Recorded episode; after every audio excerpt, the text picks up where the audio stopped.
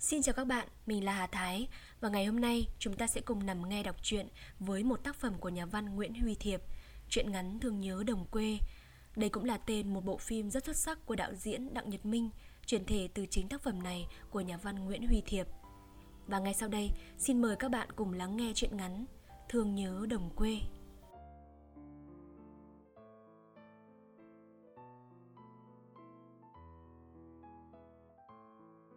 Chuyện chú Phụng. Nguyễn Viết Phụng Nhà nghèo Học hết cấp 2 thì thôi học. Phụng làm nhiều nghề Thợ cày, thợ xây, thợ mộc, đánh xe bò. Năm 20 tuổi Phụng đi bộ đội. 3 năm sau về làng lấy vợ. Vợ hơn Phụng 4 tuổi Đẻ liền 3 năm 4 đứa con gái. Lần thứ ba vợ đẻ sinh đôi. Phụng quyết chí làm giàu bán đồ đạc ở nhà, lấy hai đồng cân vàng, dắt lưng vào miền trong đào vàng. Bặt đi hơn năm chẳng có tin tức gì. Một hôm, lù lù trở về, người ngợm gầy như xác ve, mặt phù như cái lệnh. Phụ nằm liệt giường, vợ tần tảo thuốc thang nửa năm trời, nhà nghèo lại nghèo thêm. Sau trận ốm, phụng tính nết đổi khác. Có lần chém người bị thương, dân làng ai cũng sợ. Cũng có khi phụng bỗng khóc hu hu cứ chắp tay lại vợ, lại con. Về sau mày bố mẹ vợ chuyển ra thành phố với người con trai ở nước ngoài về, cho không ngôi nhà với ba xào vườn nên đời thay đổi. Vợ phụng là người tháo phát, chăn nuôi giỏi, lại có nghề làm đậu phụ. Bốn đứa con gái, đứa nào cũng chịu khó giúp mẹ. Phụng ở nhà, dọn cho mình một buồng, cấm vợ con vào. Thỉnh thoảng, phụng vẫn đi lại với thím nhung và mấy bà quá nạ dòng vợ con phụng hỏi, Sao anh cứ xa lánh chúng tôi? Phụng bảo, Báu gì mà ở gần tao, Thịt của tao rất độc, Cắn vào tao là cắn phải bà chó.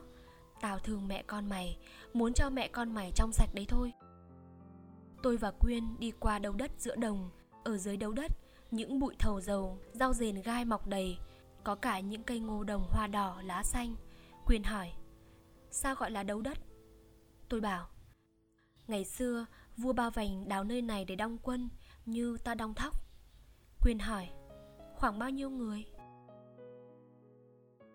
Tôi bảo 20 người một ngũ 200 người một cơ.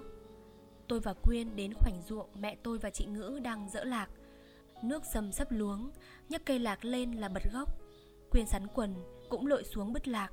Quyên bảo, Nhàn thật. Mẹ tôi bảo Cô ơi, đấy là cô mới chỉ cưỡi ngựa xem hoa đấy thôi. Cô thử tính xem, từ khi hạt lạc gieo xuống luống này đến khi kết hạt Mẹ con tôi vất vả lấm láp thế nào? Chị ngữ ví von Ai ơi bưng bát cơm đầy, dẻo thơm một hạt, đắng cay muôn phần. Tôi đạp phải ổ dế, lấy cuốc bới ra Hàng nghìn con dế đất béo núc ních bò nhung nhúc. Mẹ tôi, chị ngữ, bỏ dỡ lạc bắt dế. Mẹ tôi xít xoa Ôi chao, phúc đức đầy nhà rồi các con ơi. Chị ngữ mừng. Cái nhà ta rồi giàu nhất làng.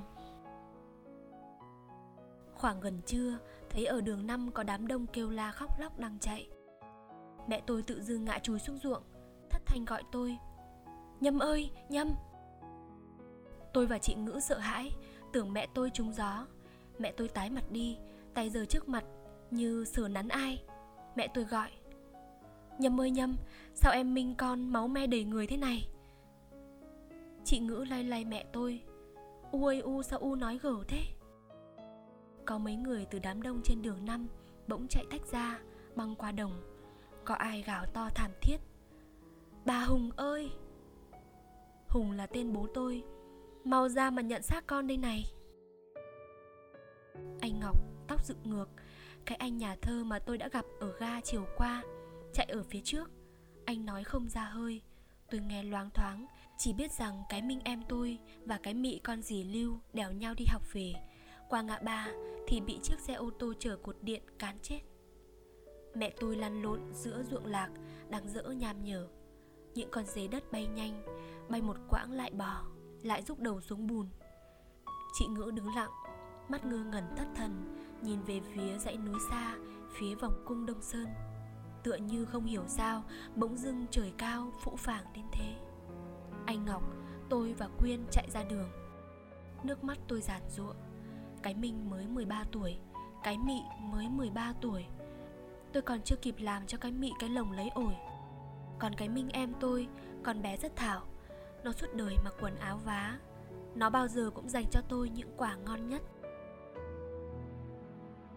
Chiếc xe tải chở ba cây cột điện đổ nghiêng ở bên vệ đường. Người ta dùng kích để nâng bánh xe Tìm cách kéo xác cái Minh và cái Mị ra. Cái Minh nằm nghiêng Cái Mị nằm sấp đè lên nhau. Chiếc xe đạp rúm gió bên cạnh.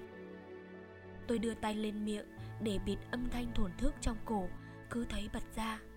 Tôi thương các em tôi quá.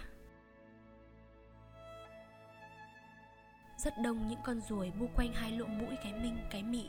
Anh Ngọc nhà thơ không biết lấy ở đâu ra nắm hương Cứ vơ vơ trước mặt hai đứa. Khói hương quẩn lại một chỗ không bay lên được. Tôi sẽ không kể gì về cái chết của cái Minh, cái Mị nữa. Chiều hôm ấy phải làm đám ma cho hai em tôi. Cũng giống như mọi đám ma ở làng Ở đấy có rất nhiều nước mắt, nhiều lời than vãn. Tôi và một thanh niên trong làng Cáng gì lưu ra tận ngoài đồng rồi lại cáng về. Quyên cũng đi theo. Anh Ngọc có làm bài thơ về sự việc này. Tôi không hiểu sao anh làm thơ được ở trong hoàn cảnh nhẫn tâm như thế. Bài thơ Đám ma trinh nữ trên đồng của nhà thơ Bùi Văn Ngọc. Tôi đi đưa đám ma trinh nữ trên đồng. Cái chết trắng, cái chết trắng xóa. Những con bướm trắng, những bông hoa trắng Những tâm hồn trắng, những cuộc đời trắng.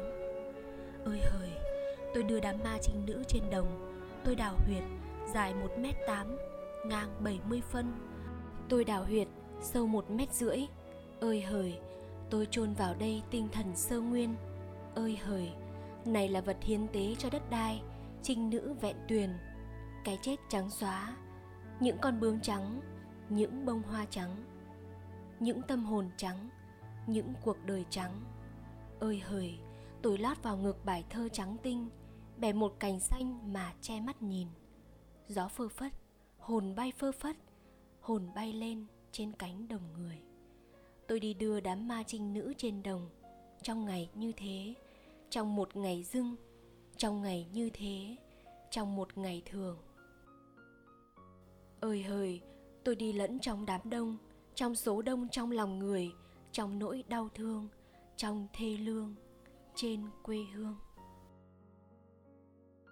chiều hôm sau, tôi đưa quyên ra ga. Dì Lưu nói mãi, nhưng Quyên cứ nằng nặc đòi về. Chúng tôi đi theo con đường đất, Men bên rìa làng, qua đầm sen, Rồi dọc bờ mương, quay ngược về huyện lỵ Qua đầm sen, chúng tôi ngồi nghĩ. Quyên bảo, Tôi ở đây ba ngày, mà sao dài quá? Ga chiều huyện lỵ vắng vẻ, Vẫn chỉ có khoảng hơn chục người Đứng ở sân ga đợi tàu. Vẳng lại tiếng cassette nhà nào đang mở. Tàu vào ga. Hành khách lần lượt lên tàu.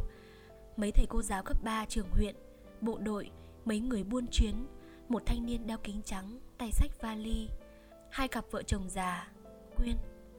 Quyên bảo, anh gì ơi, tôi đi nhá, cảm ơn anh đã đi tiễn tôi. Tôi đứng ở sân ga rất lâu, tàu đi khuất, tôi linh cảm thấy không bao giờ còn gặp lại Quyên nữa. Tôi qua cửa soát vé về làng. Nhìn phía trước, Chỉ thấy một vệt xanh nhô trên đồng vàng, Xa mờ là vòng cung Đông Sơn. Ở đấy, tôi có rất nhiều thương nhớ.